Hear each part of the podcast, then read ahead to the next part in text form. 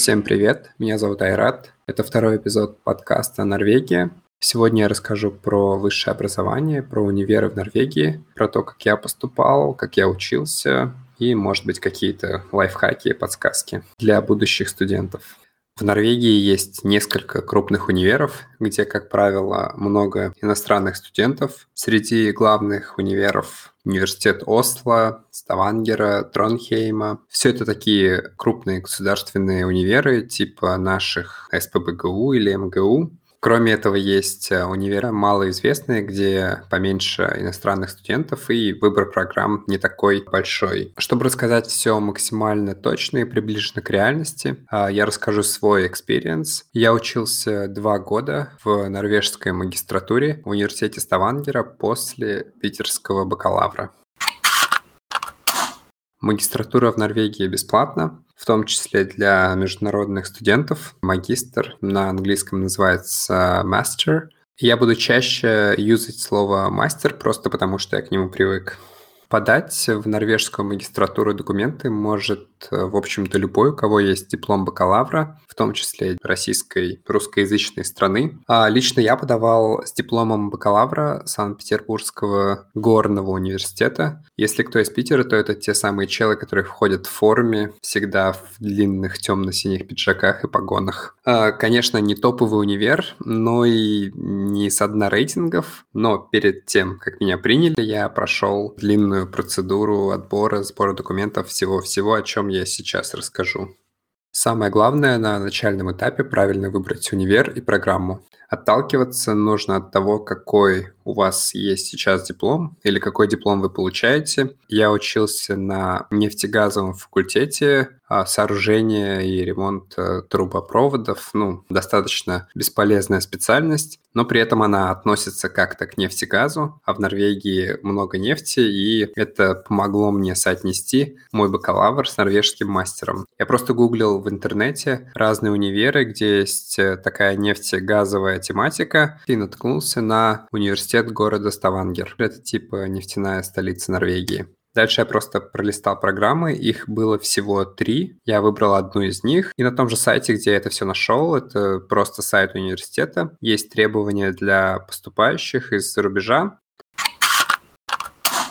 Наверное, самый важный документ э, среди всех – это сертификат о знании английского. А если вы не знаете английский, но хотите поступить а, за рубеж, в ту же Норвегию, то это первое, о чем нужно позаботиться как можно раньше. Я уже достаточно неплохо знал английский и просто записался на курсы подготовки к специальному экзамену. Это, как правило, либо IELTS, либо TOEFL. Я выбрал IELTS, потому что мне он показался более легким и понятным. Примерно месяц я готовился к экзамену, успешно его сдал, получил сертификат и приложил его к сету своих документов. Второй по важности документ — это мотивационное письмо. Это такой текст, примерно А4 или немного меньше, где вы пишете, почему вы хотите учиться в выбранном универе на определенной программе, чем вы занимаетесь по жизни, почему именно вас нужно взять и прочая информация. Я придерживался стратегии, что я пишу честно, кто я, что я делаю, почему я хочу, не преувеличиваю, не преуменьшаю, и в итоге получилось такое аккуратное, нормальное письмо. И это второй документ, который я приложил к своему сету. И еще необходимо составить обычное простое резюме с информацией о том, где вы учились работали и так далее. Одна страничка, короткое, приятное резюме с фоткой. И в начале января у меня был и того на руках э, диплом бакалавра, который я получил летом, сертификат о знании английского, мотивационное письмо и резюме. Все это я подготовил и загрузил через специальный сайт э, универа для поступающих. Там все было очень интуитивно понятно и ничего сложного. Небольшая анкета, где нужно указать свои личные данные, и в конце просто приложить PDF всех этих документов. Я не могу точно сказать, на какие критерии смотрит комиссия при выборе студентов, поэтому после того, как вы сабмитнули application, нужно запастись терпением и просто ждать. Примерно все универы а, Норвегии принимают документы в период между ноябрем и февралем. В моем случае я получил диплом бакалавра в июле, и к февралю я подал документы. Я знаю случаи э, людей, которые поступали сразу же после бакалавра, но это индивидуально, и нужно писать в универ и спрашивать об этом. Сама онлайн-подача не требует больших усилий и времени, поэтому я очень рекомендую подать в несколько разных универов на несколько программ.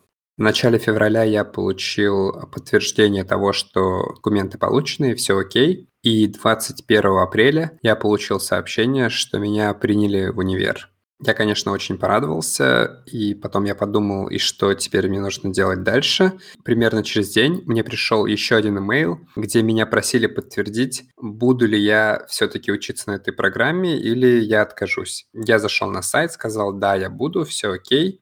И как гарантия того, что вы не сольетесь, универ просит вас перевести им на счет порядка 120 тысяч крон, то есть примерно 900 тысяч рублей, которые потом вам вернутся. Я вначале тоже подумал, что это какой-то скам, конечно же, но все было окей. Предположим, у вас есть 120 э, крон, и вы готовы их переводить, и в таком случае это все было очень безопасно и нормально. Я просто пошел, по-моему, в Райфайзенбанк и сделал перевод через него. И важно отметить, что эти деньги никуда не уходят, они просто находятся на счету универа, и когда вы приезжаете в Норвегию, а, открываете свой норвежский банковский счет, то все эти деньги зачисляют к вам на новый счет. Может возникнуть резонный вопрос, почему именно эта сумма, но она была рассчитана миграционной службой как стандартная сумма для комфортной студенческой жизни в течение одного года. То есть вы сможете оплачивать общагу, которая будет стоить примерно 4000 крон в месяц, и оставшиеся 6000 будут уходить на жизнь, на еду и на какие-то развлечения. Если жестко экономить на еде, пить только Хайникен, стричься в России, вообще экономить на всем, то можно даже часть этой суммы сэкономить и потом куда-то сгонять. Но есть и более разумный подход, это просто найти подработку. Это не очень сложно. Все, кого я знаю, кто хотел найти подработку, все ее находили и работали, и чувствовали себя нормально. Окей, вы перевели деньги на норвежский счет, это происходит примерно в конце апреля-начале мая, и вам приходит ответ, что мы получили деньги, все супер, вот вам самое последнее, самое важное подтверждение, которое вы несете в норвежское консульство, чтобы получить визу. Это одноразовая виза для просто прибытия в Норвегию, и внутри страны вы уже будете оформлять э, новые документы. И этот процесс был абсолютно обычный. Единственное отличие, что консульский сбор в этом случае был чуть дороже. По-моему, я заплатил порядка 40 тысяч рублей. Ответ от консульства мне пришел примерно через несколько недель. Все было достаточно быстро. И в начале июня я уже знал, что, окей, я поступил в универ раз, и у меня есть э, все легальные документы на въезд и я могу отдохнуть до первых чисел августа, когда в Норвегии начинается учеба. Но об этом в следующем эпизоде подкаста. Спасибо всем, кто дослушал до конца. Пока.